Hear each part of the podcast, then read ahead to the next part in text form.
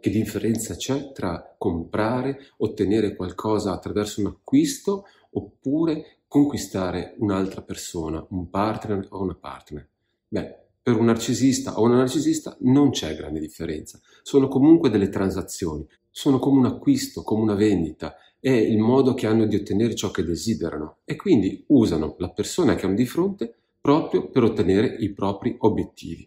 Ovviamente è differente il tipo di obiettivi che possono cercare un maschio e una femmina narcisisti. Il maschio generalmente cerca il divertimento, eh, più sesso, eh, ottenere un riconoscimento sociale, avendo accanto una donna bella, di valore, mentre la donna narcisista cerca più un uomo che le possa servire attraverso il suo status, la manualità, eh, quindi essere capace di mettere a posto le cose in casa o aggiustare una macchina, oppure fare dei regali generosi attraverso i quali sentirsi soddisfatta. E anche il fatto di sentirsi ammirata, corteggiata, avere qualcuno che spasima per lei potrebbe essere un buon rifornimento narcisistico. Sappiamo anche bene che un narcisista patologico ha una buonissima empatia cognitiva, cioè riesce a percepire ciò che potrebbe essere lo stato emotivo dell'altra o dell'altro e fare ciò che possa servire per fargli stare bene e a mille, ma non provano la sofferenza dell'altra persona perché non sono interessati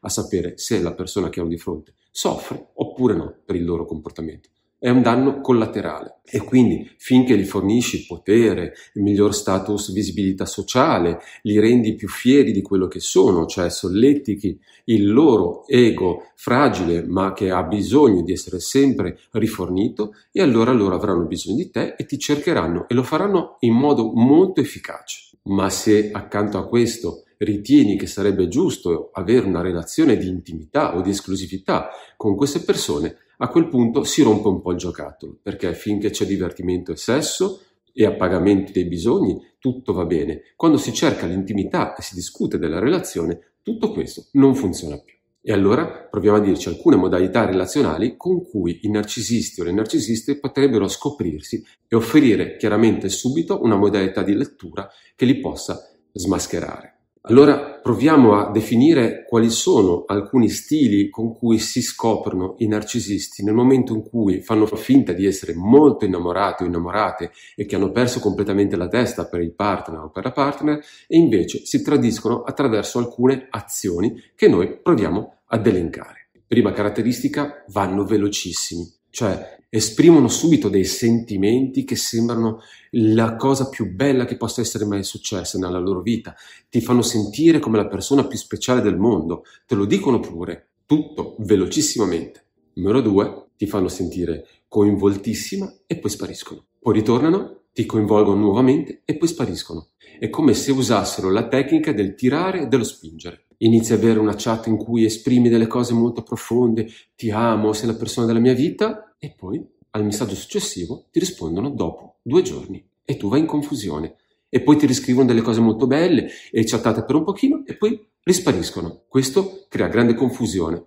3. Dopo aver avuto alcuni giorni intensissimi, un weekend da sogno, non si riescono più a ricontattare. Sono spariti. Non si riescono a trovare via chat, non, a, non rispondono alle telefonate e sembrano irraggiungibili.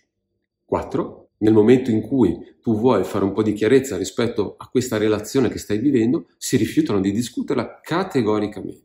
Anzi, ti fanno sentire proprio una persona pesante, di quelle persone che proprio mettono in difficoltà il partner. 5. Fanno promesse enormi, incredibili, che o sono completamente al di fuori delle possibilità che hanno e quindi sono irrealizzabili, oppure che non mantengono perché se le dimenticano, comunque cambiano idea dopo un po' e quindi uno si innamora dell'idea della promessa che gli hanno fatto, ma poi questa non viene quasi mai realizzata. 6. Molto incredibilmente ti accorgi che mentre sono con te flirtano con un'altra persona e non si nascondono nemmeno, lo fanno proprio apertamente e ti mettono in grande imbarazzo. 7. Avete dei momenti molto belli, vivete molto intensamente alcune situazioni, ma non c'è mai la parte più pubblica. Non riescono mai a presentarsi nel momento in cui c'è un incontro con degli amici in comune, non sono mai disponibili a conoscere familiari, cercano sempre di avere solo incontri one to one.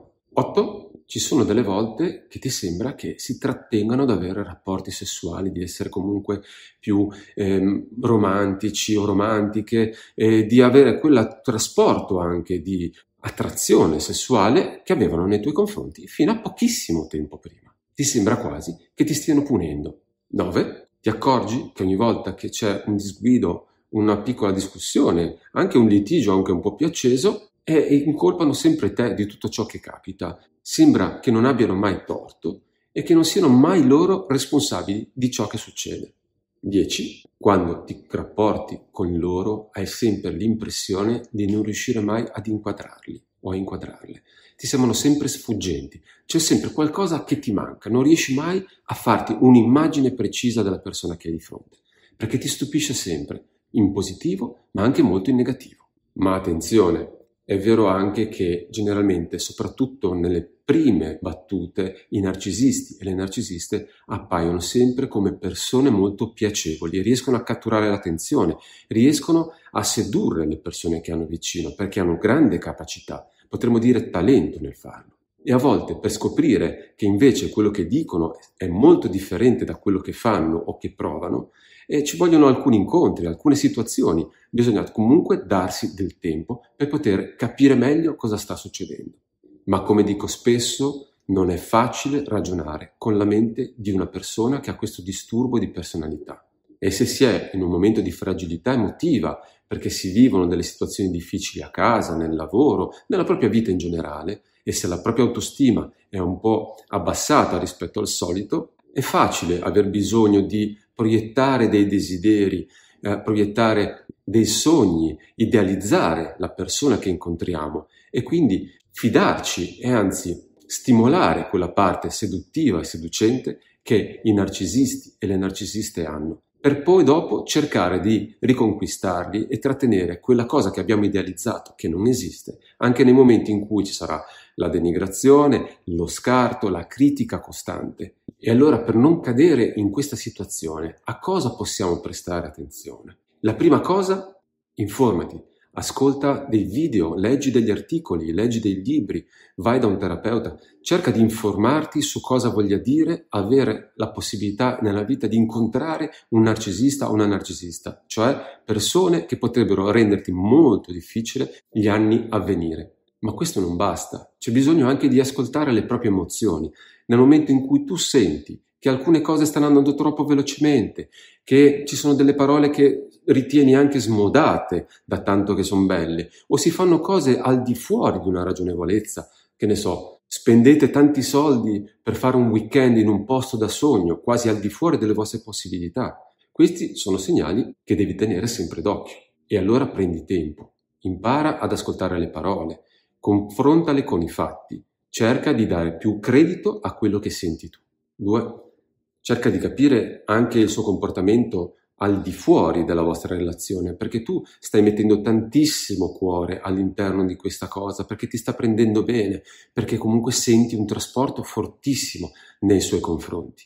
Però lei o lui potrebbero anzi giocare con te e quindi iniziare a vedere altre persone e quindi darti meno tempo a disposizione. Cerca di capire, discuti con lei o con lui del perché sta succedendo questo tipo di situazione. Se si rifiutano di discuterlo o ti raccontano delle bugie, anche questa è una bandierina rossa. Terzo, nel momento in cui inizia a sparire, sembra troppo occupata, troppo occupato, non ti dà la giusta attenzione o quella che aveva dimostrato, almeno all'inizio dei primi appuntamenti, prendi le distanze da questa situazione e cerca di chiarire, non avere paura di poter criticare o ferire l'altra persona, perché anche questo potrebbe essere una buona bandierina rossa. Cerca di capire del perché si sta comportando in quel modo e dati dei limiti, perché anche tu hai un valore e questo valore deve essere rispettato sia da lui o da lei che da te stesso.